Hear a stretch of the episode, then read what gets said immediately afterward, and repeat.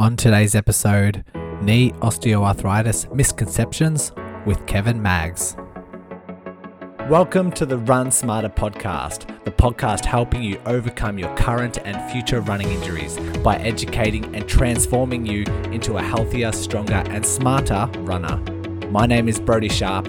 I am the guy to reach out to when you've finally decided enough is enough with your persistent running injuries. I'm a physiotherapist the owner of the Breakthrough Running Clinic and your podcast host. I'm excited to bring you today's lesson and to add to your ever growing running knowledge. Let's work together to overcome your running injuries, getting you to that starting line and finishing strong. So let's take it away.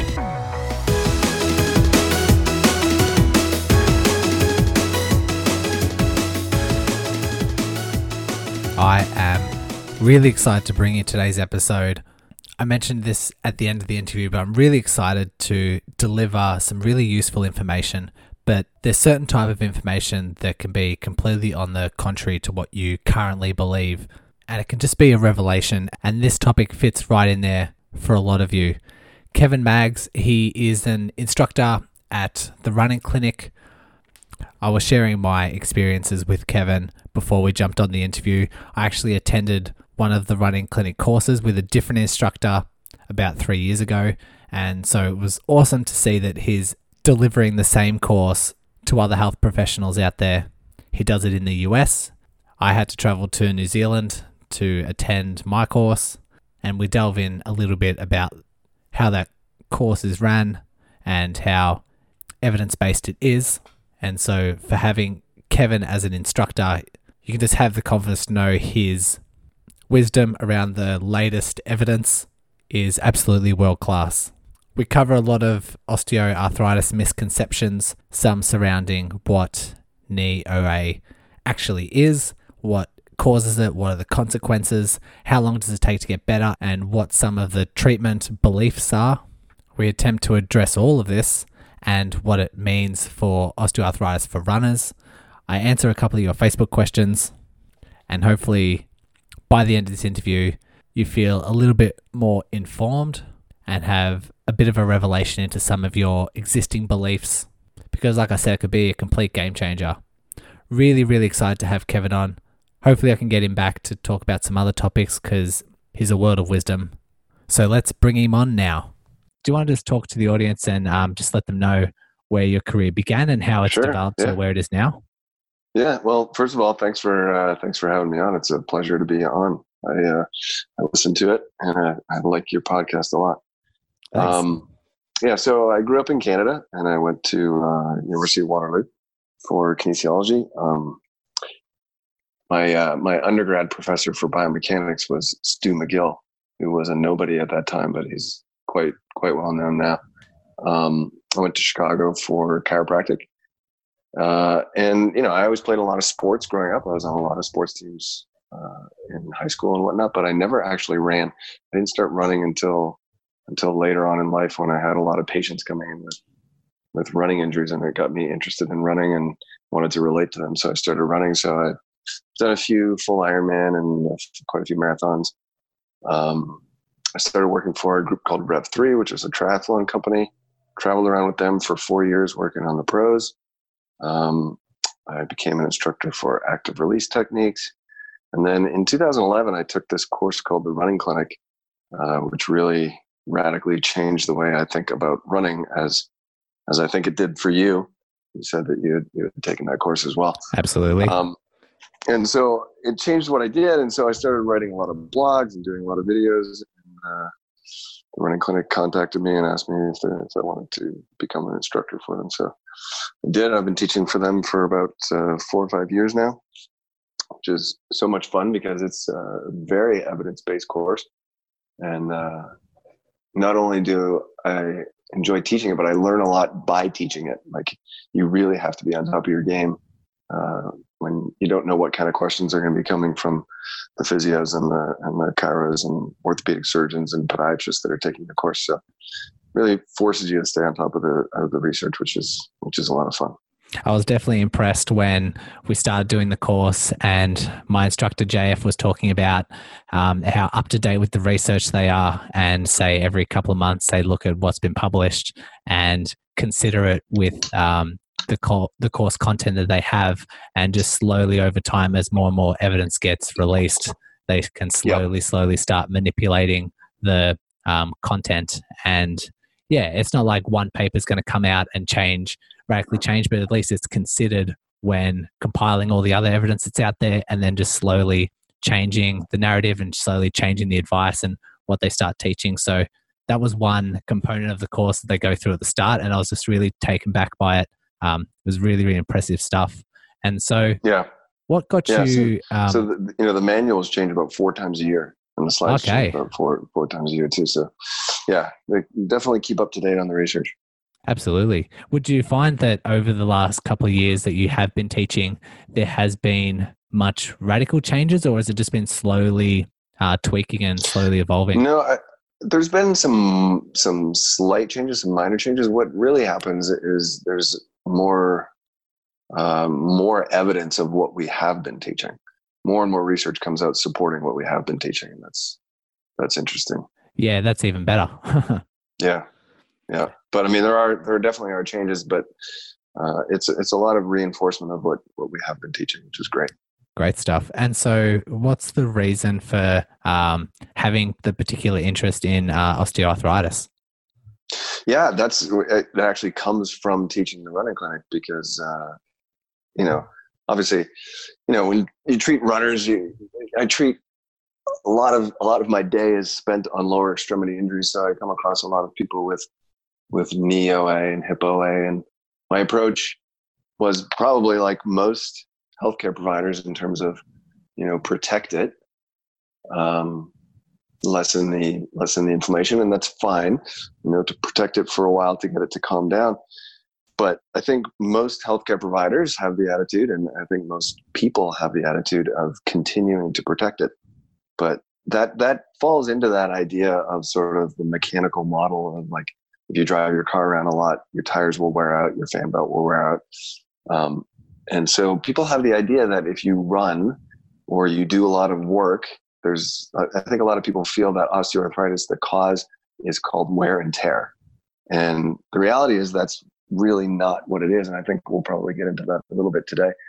But, um, you know, I, I kind of view cartilage now as a muscle in terms of if you add a mechanical load to it, it will respond and it will become stronger. Um, you know, you have people with osteoporosis, like women with osteoporosis, they're told to do weight bearing exercise because your body takes the mechanical load and it converts it into stronger, healthier bone. And for whatever reason, we've always felt that cartilage is that way too. But now we have pretty good evidence that cartilage actually adapts to mechanical load. And the, the evidence is pretty overwhelming that uh, people who exercise and people who run actually have a lot less knee osteoarthritis symptoms and pain and whatnot.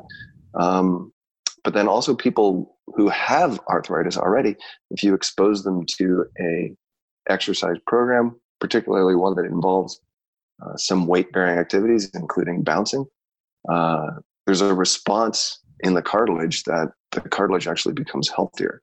So it, it completely changed my viewpoint on that. And so, you know, it, it was quite exciting to me to have that viewpoint. And and implementing it over the years with patients with knee and hip osteoarthritis i've seen incredible results that i never never saw before so it's just developed this big interest for me in that topic yeah it can be an absolute game changer and you did have this brilliant idea of discussing this um, paper and the title the misconceptions and the acceptance of evidence-based non-surgical interventions for knee oa in uh, 2019 i think it's a great idea because it does cover certain beliefs that people might have, misconceptions people might have around knee osteoarthritis. And so I thought um, it was a great idea what you came up with, and it would be a good start to the interview if we just discuss these five different dimensions and we break down each section and then we'll just get into more specific questions. So,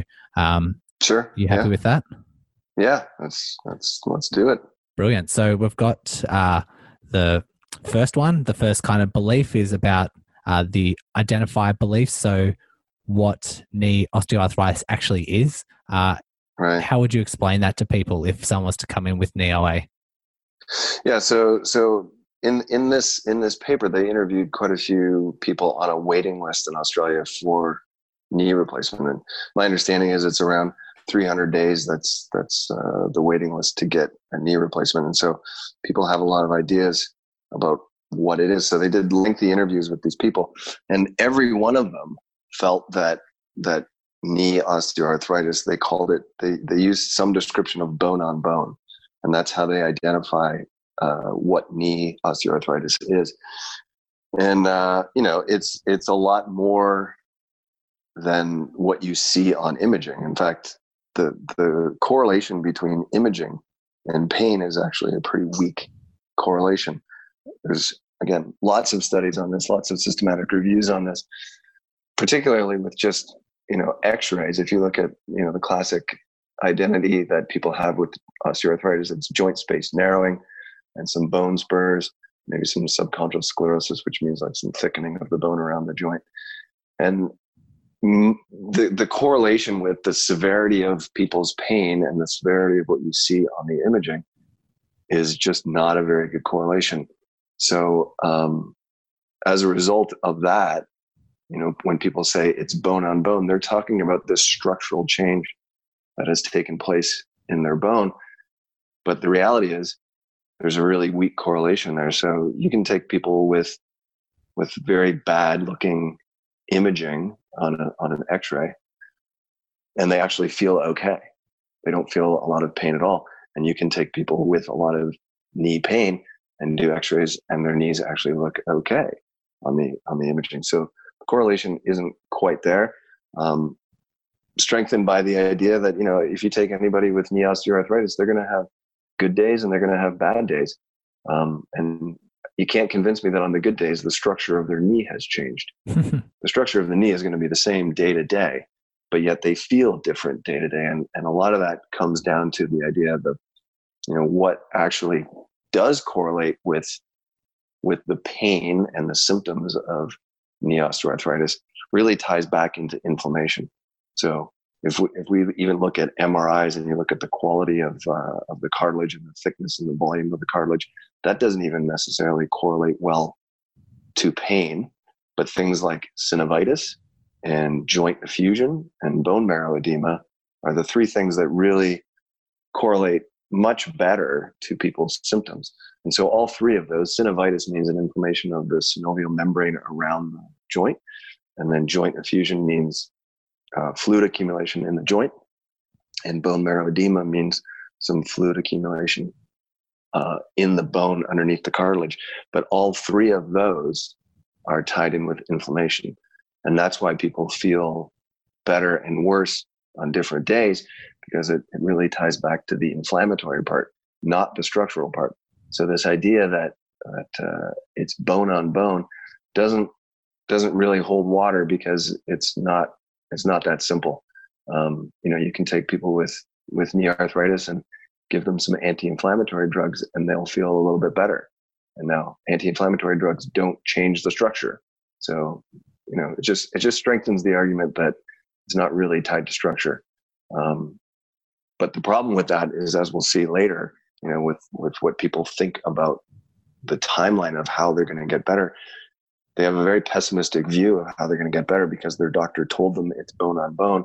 And obviously you can't grow new cartilage so they get very uh, pessimistic and they start to catastrophize about the whole situation. Yeah catastrophization is a, a, huge one especially if we know much about the brain and what the brain sends signals to the joints if it does feel like it's in a significant amount of damage as well and if you continuously um, propel that thought and catastrophizing. If you know it's bone on bone, it's not going to get better. Um, it's always going to be like this. I can't run, I can't walk, I can't do anything like this. It starts to wind up the brain itself and produce more pain or um, become more susceptible to these fluctuations in pain. And so yeah. you've identified with people that they have this misconception with bone on bone and the kind of structural damage. Uh, if you were to have someone in the clinic who does have knee OA and let's just say they have a clean slate and no conceptions of what it is at all, how would you like to explain it to them?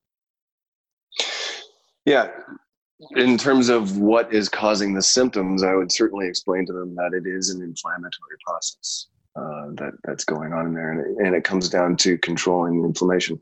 Now, you can have all sorts of different things that that influence the inflammation in the joint, whether it's tied to the activity level that they're doing, maybe they're doing too much. Um, I think we'll probably talk about this as we go, but uh, the biggest thing that seems to be tied to the symptoms of developing knee OA and also even the, the uh, imaging findings on knee OA is the fat content in people's bodies, which a lot of healthcare providers don't feel comfortable bringing up with people, uh, which is which is frustrating uh, because it's really tied in closely with with the symptoms. Um, so what what we used to know is that uh, one of the biggest modifiable risk factors for symptomatic knee arthritis is people's BMI or their body mass index, um, which is a simple simple equation of your body's mass and and your and your uh, height and whatnot. So what we do know now is that it's a lot more than the total BMI. It's really it's really the fat content in people. So you can have bodybuilders and powerlifters and whatnot who have very high BMIs, but uh, but they don't have a lot of symptoms. But if you look at the fat content, fat in and of itself creates an inflammatory environment. If you do, you look for blood markers of inflammation in people who have um, a high fat content. There's a there's a lot of inflammation that goes on there, and since like what we talked about earlier, the inflammation is really what what is tied into the symptoms. And you have somebody with a, a high amount of fat content the number one goal at that point should be to to lose weight. Um, so you know, I'll talk to them about like, why are you feeling this? Well, you know, maybe losing weight is a good idea. Maybe doing some modified exercises is a good idea, but it's it's really tied back to the amount of inflammation in there. Yeah, and it can tie in well with this second point of the causal beliefs of what causes OA to start with, and I think you alluded to before that a lot of people just quickly chiming in here to let you scholars know I have just updated my five day injury prevention challenge. This is one email per day for five days, learning new concepts and diving into the science on how you can reduce your risk of injury. The sign up link is in the show notes, so fill in your details and I'll be waiting for you in email number one tomorrow. To say, well, it's just wear and tear. Um, how would you like to address that misconception? Yeah again uh, it's it's pretty clear from a lot of different studies that if you're more active you're going to have less risk of developing knee arthritis. Yeah so it's quite on the contrary of, to what people do believe. Yeah yeah quite on the contrary. Um, and that's that's pertaining to runners too and, and i'm hoping we're going to get into that too because runners certainly have one of the least incidences of of knee arthritis. So if you look at all the data there, it is certainly not a wear and tear type of issue. But then again, even if you take people suffering from symptomatic knee arthritis and you start them on an exercise program, they feel better. And so why do they feel better? If it, if it was a wear and tear issue, we would be creating more wear and tear with more exercise. And there's a there's a really good correlation to the amount of exercise that that people do and the reduction of pain with with people with symptomatic knee arthritis. And so, you know, all these factors really tie into the idea that it's not a wear and tear issue. It's uh, is more of a an inflammatory issue. Very good. And uh, we can move on to, I guess, the third one, which is consequence beliefs. Yeah, so that's a it's an interesting one because you know people um, people think the consequence of of doing more exercise is going to create more wear and tear, and so it ties back into the other one. Mm. And it's very difficult to to to get to the point of saying, okay, you know, uh, the patient has to be on board with this, but you want to start to explain to them that you want to start doing some step ups you want to start doing some maybe jogging in place, maybe some jumping rope, maybe some strengthening. And if they are still back in the previous beliefs that it's bone on bone, and it's a wear and tear, then the consequence belief of doing more exercise is going to be this, you know, cognitive dissonance where they're going to say, well, I don't want to do that because it's a wear and tear issue. So the whole idea of before you get into any any prescription of rehabilitation, we have to sort of clear up the idea that it's not a wear and tear issue because the consequence beliefs of people is that the consequence of exercise is going to make it worse. I think you know, they can also they can also be misled if let's just say they have moderate to severe OA and they have a big day where they're up and about, they're moving around, they're on their feet a lot, and by the end of the day they're quite flared up and they've obviously exceeded what the capacity of that um, joint is but then they can associate okay i've done too much walking therefore a little bit of walking um, might flare it up as well. So they might be right. misled by symptoms and in the relation to activity but in reality low levels of activity that don't flare up symptoms is actually a very positive thing. Absolutely. Yeah. And then if I mean, um, you know, relatives or other people who see those symptoms and can correlate those symptoms um, might draw the same conclusions that they have as well yeah, absolutely. Uh, I've I've experienced a lot of that um, in terms of you know somebody comes in and they've got. I, I had this one gentleman come in with with with uh, really bad knee OA. He was actually coming in for his back, but he mentioned that he was going to be getting a knee replacement in, a, in like six months. And I suggested that maybe we can start, uh, you know, an exercise program leading up to running. And he was obviously a little hesitant of that, but he was he was set for a, a, knee replacement anyway. So he said, you know, I have nothing to lose. That's fine. So he started him on on a very light program, and uh, he he tolerated it well. And then we eventually got him to running, and he was running. You know, it wasn't much. It was like a mile or two every day, which was totally fine with me. I don't want to necessarily make him you know, start running a marathon. It was just a little bit of impact on the joint that we wanted to gradually expose him to. And he said he was going up and down stairs without pain now and it was the most uh, consequential thing that he had done for his knees because he had a, had a lot of injections, um, Synvisc and Orthovisc type injections, like hyaline cartilage injections, as well as steroid injections. And he said the the exercise program and the running helped him more than anything else before. And so then he goes home for Thanksgiving, and uh, and his daughter is there, who's a nurse, and he's putting on his running shoes to go out for a run, and she uh, she proceeded to chastise him for going out for a run because he has knee arthritis. And how dare you go running how dare knee arthritis? Because, pardon me? How dare she give out that advice? I know, right? and then so he said, you know, actually, I think this is going to be a good program for me. It seems to be working so far. And she's like, where did you get an idea like that? And he said, my chiropractor. And so she obviously gave a, a big eye roll for the word chiropractor. um, but he stuck to it because by that point he was a believer because he saw the results. Um, but yeah, I mean, at the beginning, yeah, I mean, when you're surrounded by friends and family that may not that may not agree with that, it's it's tough to it's tough to implement that. Yeah, and that's why you have to bring out a study like this that addresses all these misconceptions. Yeah, yeah. Let's talk about timelines. So if I have knee osteoarthritis and it's like a moderate severity, aren't I just doomed for life until I get a, a knee replacement? Right. So that's the other misconception is that people people had those ideas. People uh, had some really wild quotes that you know that like I'm at the end of my line and you know I'm doomed for this. And the the interesting thing is is most of those beliefs came from the orthopedic surgeons that they saw and the primary care doctors that they saw, and even the the physios that they saw, which was which was not encouraging to see that um, but but we have really good really good studies that that are showing if you implement an exercise program and uh, and a weight loss program over the course of years these follow-ups are going and the reduction in knee replacements in in the intervention groups in other words the people that get the weight loss and the uh, and the exercise is around 40% 40% reduction in in knee replacements so yeah, I mean, they're definitely not doomed if you start implementing a, a, program like that.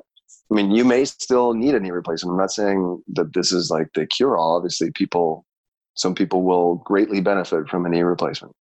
Um, but my belief is, and this is what this is what is outlined in all these all these uh, international guidelines, is that if you're going to do that, you're going to go for a knee replacement without trying weight loss and and exercise first that is a big mistake and, and everybody should be trying that first.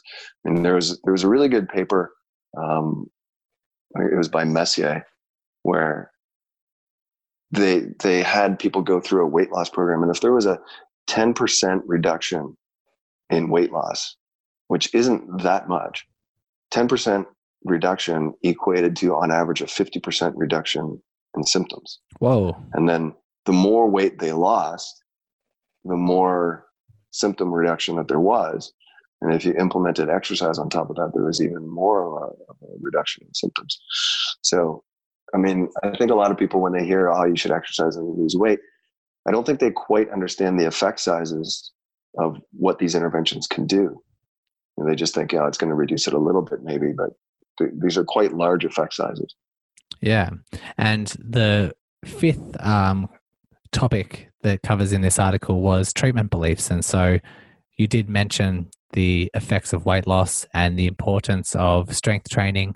Um, should be within the right advice of a um, health professional to work out what dosages and what type of exercise is most suitable. But is there anything else that we haven't covered so far that we want to address when it comes to um, treatments? Yeah, I mean, uh, I think there, I think there really should be um, a little bit of counseling that goes into it because because people do have a very pessimistic view. Um, you know, I mean, we're in this age of the biopsychosocial approach, and I, I, certainly am a big believer in that. I am certainly not an expert in it, so I try not to meddle in something that I don't know what I'm doing. Um, but yeah, I, I think uh, you know a team approach to this, where where you can get a nutritionist involved and you can get a physio involved, or in my case, a chiro, um, as well as some sort of counseling to deal with the pain, I think is is, is a, a good, well-rounded approach. I mean, you know, same with nutrition. I mean, I know I know enough about nutrition, but not enough that I would feel confident, you know, doing that as an intervention for my patients. I, I refer out for that. Um, but those three are the really the the three pillars of of, uh, of how I would go with that. But you know, along with the same idea with the treatment beliefs is that it's the the the trouble with getting patients on board with that is going back to the previous topics that we talked about, where in this in this particular paper, the uh, the participants of the study had a really negative view of physio and exercise because their beliefs were that you can't grow new cartilage so what's the point in doing all that and it's just going to flare up so again, you have to sort of go through it step by step and, and go through all of these beliefs individually before you get to saying, okay, this is what we're going to do. If somebody comes in with knee arthritis and I say, okay, we're going to start, you know, an exercise program that may end up in running, people are going to think you're crazy. Um, so if you if you sort of address those initial issues first, then you're going to have a much better buy-in. Yeah, because I think people create this image of someone running and the impacts involved with running. And if it's just bone on bone and there's no cushioning or there's no like smooth gliding of the joints, it it can be a, a very um, negative image that people portray. And uh, we've covered all the five kind of dimensions of those beliefs now. And like you said, someone might need a knee replacement moving forward, but I think the overarching message here is as long as they're well informed of the evidence and the research that's out there, and they don't have any misconceptions before considering a knee replacement. And if they are well informed, then they're most likely going to consider um, non surgical interventions first um, mm-hmm. with a, a, bit more of a calmed down idea. And the treatments being like weight loss, exercise, and the right education um, can help sort of swing them in the, the other direction. Hopefully, they do become a part of that 40% that avoids surgical interventions altogether. Right. Yeah. And, and unfortunately, a lot of this starts with the primary care doctors, and there's there's quite a few different studies on the attitudes and beliefs of primary care doctors towards knee osteoarthritis, and uh, unfortunately, in these papers, the primary care doctors are the ones propagating these these misconceptions a lot, which is really unfortunate. And uh, you know, th- they rarely refer out in these studies, and when they do, seventy percent of the time it's to an orthopedic surgeon. So they're going straight away for the for the surgery. And uh, in this one paper that was actually done in Australia, uh, when when patients presented to primary care doctors with knee osteoarthritis, the referrals to physios comprised only three percent. It was like three and a half percent of the time a primary care doctor would refer to a physio. It's which is really, yeah, because uh, you know who's better equipped to manage a, a, rehab program? I mean, it's the physios. So, um, yeah, unfortunately, you know, when when when a patient does come into a physio office or a chiropractor office with knee osteoarthritis, you know, a lot of these misconceptions have come from the primary care doctor, which is unfortunate. It is very unfortunate, um, but it's got to be such a huge task to try and um, change the whole idea around OA to like every GP that's out there because they are the first point of contact for a lot of these mm-hmm. people and to try and change their uh, what they've been taught their their whole like ideology is got to be a monstrous task but i think it's slowly getting there or um, there are a lot of doctors out there or some doctors out there that share the same beliefs as you and hopefully if we start to identify them then we can start referring clients to them just to gain some of that reassurance yeah. for them. Wouldn't that be wouldn't that be interesting? Yeah, it's a monstrous um, task, but um, yeah, it's something that needs to be done. Yeah. Um, you know, if, if I think if they were in in these papers where they interview them, a lot of their reasoning is uh, that they don't believe that exercise will help, and they don't believe that weight loss will help, which is unfortunate. Yeah, and, and the other thing is that they don't know how to implement it. Right. And even if they have that really ingrained belief, I don't think like a pamphlet or an information session will convince them otherwise either. Right.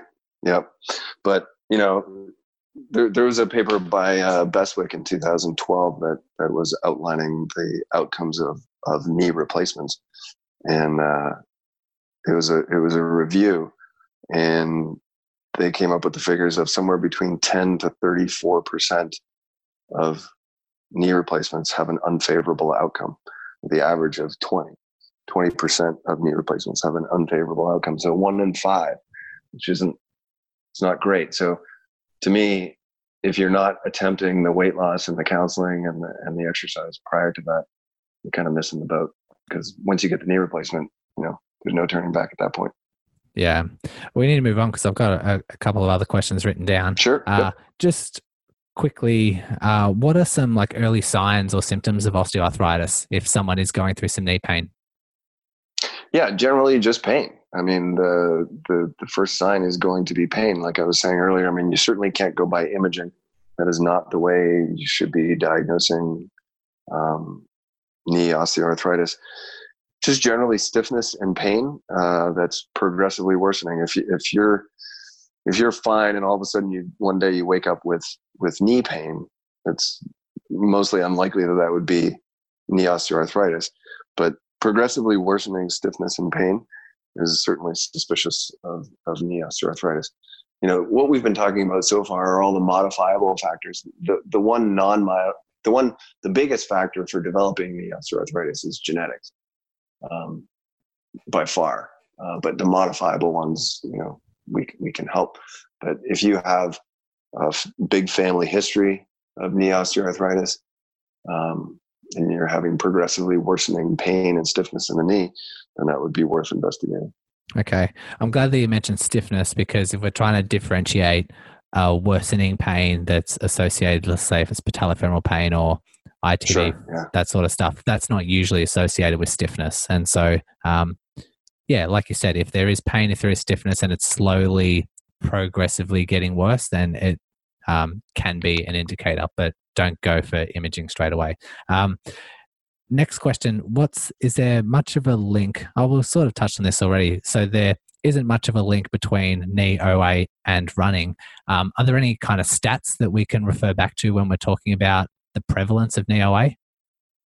Yeah, so there actually is a link between knee OA and running, but it's an inverse link. Ah, very true. Contrary to what a lot of people think.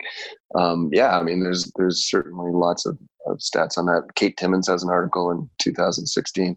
It was a systematic review, so they looked at lots of studies that have already been done, and and these studies went anywhere from less than five years to more than 25 years of running, and it showed that that runners have about a 54% less risk of having a knee replacement compared to non-runners.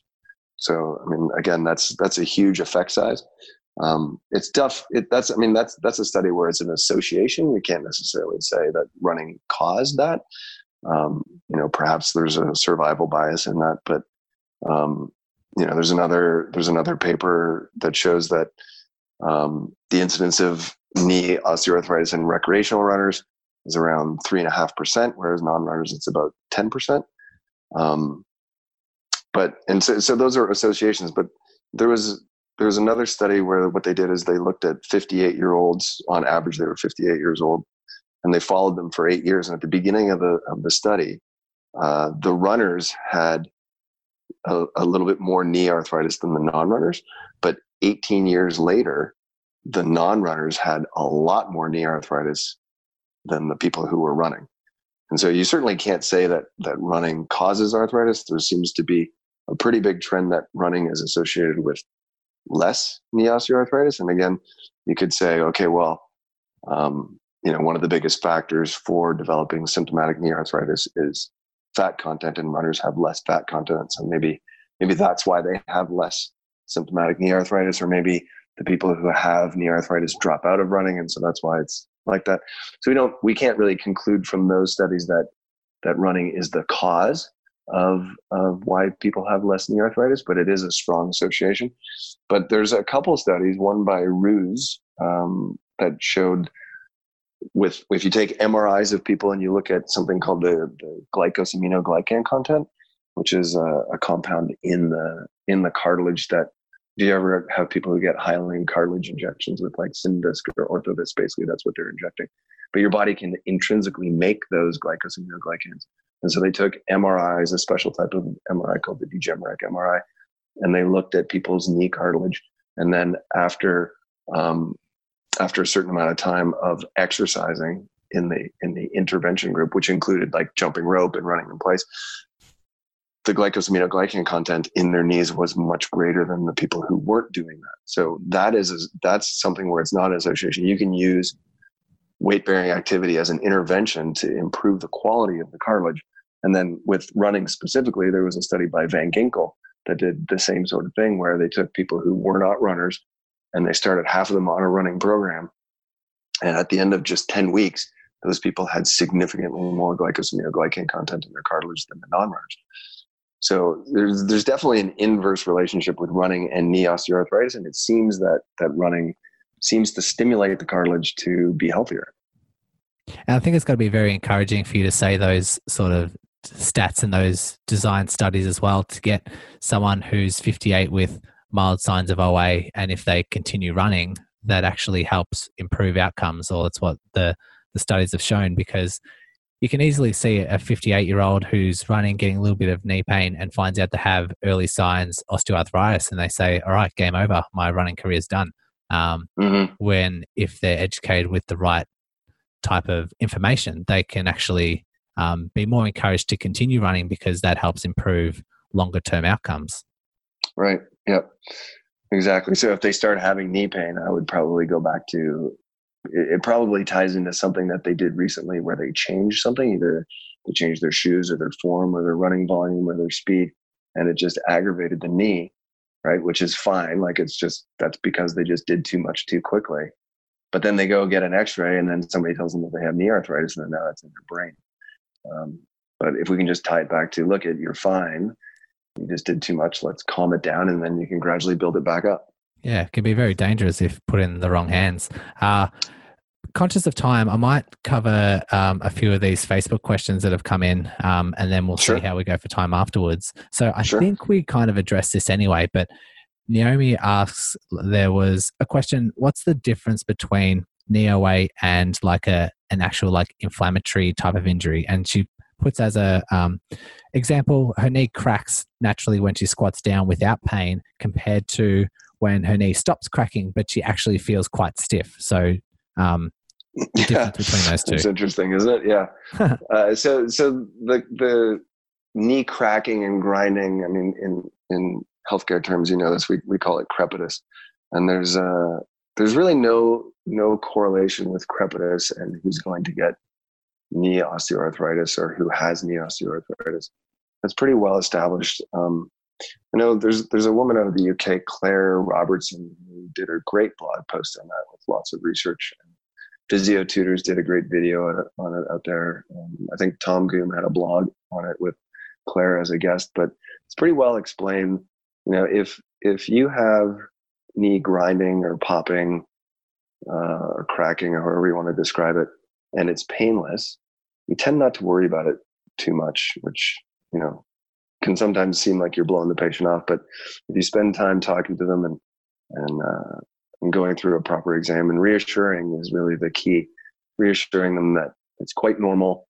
Um, it's just a, a, normal process of aging and it doesn't mean anything sinister at all. Um, you know, hopefully you can reassure people with that. Perfect.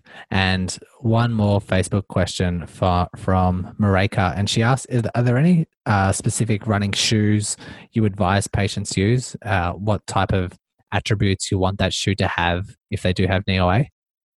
Yeah, that's a really big topic, isn't it? Um, if they have knee OA, so if they have knee OA, that's a, that's a completely different question than if they don't. But generally, what we want to do with people with symptomatic knee OA is continue to have them running, but maybe lessen the load on the knee a little bit so they can continue to run while it's you know while it's in an irritable state. If we can lessen the load on the knee so that they can run without irritating it, that's our that's our main goal. So um, there's there's pretty good research that like with quite a few studies that show that if you get into um, sort of a more minimalist type of shoe, one that sort of mimics the way you run barefoot, there's a natural thing that happens in most people where you increase your cadence. So, in other words, you increase the number of steps that you take per minute, which means that if you're running the same speed, you would, by definition, be shortening your stride. And when you do that, it significantly lessens the load on the knee. And from, again, a lot of different research studies, it actually lessens the symptoms as well. So, it's it's important that you go to somebody who knows what they're talking about and we don't want to just blanket tell everybody with knee osteoarthritis to go into a more minimalist pair of shoes because when you do that you are definitely lessening the load at the knee in most people but you're going to increase the load on the foot and the achilles and the calf. And you know if you make that change too rapidly you're going to be at risk for injury somewhere else which obviously we don't want. So that type of change has to be done really gradually um, and then there's a certain cohort of people where you put them into a minimalist pair of shoes and they don't actually increase their cadence or land softer. They actually end up landing harder. So it's on a case by case basis. But for the most part, around around 70 or 80 percent of people, when they're put in a, a very minimalist pair of shoes, in other words, very little cushioning, you tend to land softer by increasing your cadence and just sort of cushioning your landing a little bit, which really lessens the load on the knee if someone does have a low cadence, um, shoes aside, can they continue wearing the same shoes, but then just work on increasing their cadence slightly, and that way they're not at risk of uh, a lower limb injury, like in the foot or ankle, um, Absolutely. and still reducing yeah. loads to the patellofemoral joint. Absolutely. And that's why you need to go to somebody who knows what they're talking about, like yourself, where you can get someone on a treadmill and do a gait evaluation and look at things like what's called loading rate, which is how hard they're landing on the ground, like how much noise it makes, as well as the cadence, and start start playing around with it. You'll have some people where you ask to take shorter steps or increase their cadence, and they can do it. And there's other people who have a really, really hard time doing that. They, they can't figure out how to do it. Um, and it becomes very cognitive and it sort of ruins the running experience for them. So in that situation, you can maybe take the shoes away and see how they run without any cushioning. and see if it naturally increases their cadence. And if it does, then they may be a candidate for the minimalist type of shoes. But you're absolutely right, Brodie. If you, if you take somebody and you just ask them to take shorter steps and a faster cadence, and they do it with ease, then there's absolutely no need to go to a more minimalist pair of shoes where you may expose them to uh, to uh, you know an injury somewhere else. Okay, I think that answers Mareka's uh, question quite nicely. And there's a massive debate with shoes and um, whether mm-hmm. like certain types of shoes reduce load or increase load or um, that whole topic. So well, we won't open I mean, that can of worms. We have we have five different studies where you compare regular running shoes to Hoka's, which is like maximum cushioning, and the the loading rate goes up in the Hoka's compared to regular shoes. So I mean, it's a trend though, right? It's not every individual. So you really have to take everybody as an individual. Very true. Very true. Um, thanks for those guys uh, submitting those questions. Let's talk a little bit on what we know about hip OA because I know there's not a lot that is studied compared to knee. There's a whole, you know, blanket of research around knee OA, not a lot about the hip. But is there any comments that we can make with what research has shown so far? Yeah, it's very similar to to the knee. You're absolutely right. There isn't there isn't nearly as much research on on hip OA, but it really does come down to the same thing. Um, we know that if you add an exercise intervention, people generally do better. We know that it's tied into inflammation, so weight loss is certainly a good option for that. So I really wouldn't make any any significant uh, recommendations that are different for hip OA versus knee OA, except for obviously the type of exercises that, that we would give. But exercise and weight loss is certainly the the uh, the big way to go there. Yeah. So we're still following the same concepts. Exactly. Very good. We're almost about to wrap up. Is there any other message or any other tips that we haven't covered today uh, that you want to address to this population? No, I think I think it's just it, it really comes down into you know making sure that that you don't get told how you should feel by somebody. When they take a when they take an image and they you know they make comments about oh this is really bad and you're going to need a knee replacement in two years or five years or oh you're going to be coming back to see me for a knee replacement those those comments aren't helpful. And i think people just need to do their best to to determine for themselves how they feel rather than how an image tells them how they should feel or how their doctor tells them how they should feel. Try to keep a positive attitude. Um, there is hope. You can do simple interventions like weight loss and exercise to help mitigate the symptoms and uh, and try to try to put the naysayers out of your mind. Yeah, unfortunately, the way it is, like a lot of people, uh, the orthopedic surgeon's opinion trumps all others. And if they're told, yeah, I'm going to be seeing you in two years for a knee replacement, and they've got that in the back of their mind moving forward, it's just so detrimental and it can be a very dangerous um, slope for a lot of people. And yeah.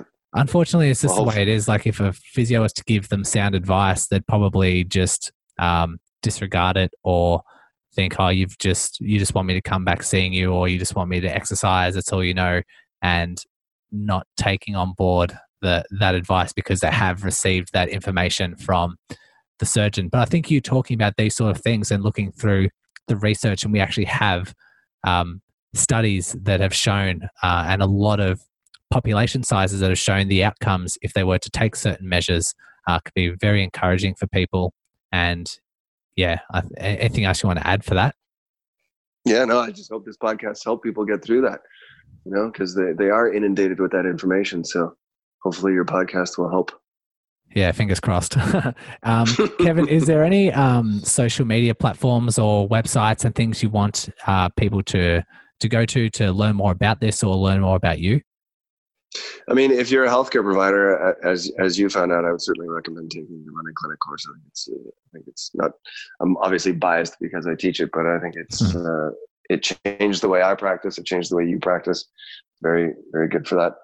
Um, if you're if you're not a healthcare provider, um, yeah, I mean, there's definitely resources out there uh, that you know certainly on Twitter Um, they can follow you. They can follow me. My my Twitter handle is at Running Reform. I try to put things out there that aren't too technical, um, and yeah, just search around for for more positive viewpoints on things like that. Yeah, great. I want to thank you for taking the time to come on, uh, sharing your knowledge, and just like shining a light on a very misunderstood condition. And I get really excited when I talk about this because it's it's quite on the contrary to what people do believe and conceptions that they do have. So teaching them the complete opposite and can be very reassuring for a lot of people. So um, helping out provide providing that reassurance and uh, diminishing like that helpless kind of mentality that some people can have with knee OA. Right. They, they do feel yeah. quite helpless. So I want to thank you for coming on, sharing this wisdom, and hopefully reassuring a lot of those people. Yeah, thanks for the opportunity, Brodie. It was it was fun, and keep up the good work on your podcast. It's great. Thanks for listening to another episode of the Running Smarter podcast. I hope you can see the impact this content will have on your future running. If you want to continue expanding your knowledge, please subscribe to the podcast and keep listening. If you want to learn quicker, jump into the Facebook group titled Become a Smarter Runner. If you want tailored education and physio rehab, you can personally work with me at breakthroughrunning.physio. Thank you so much once again, and remember, knowledge is power.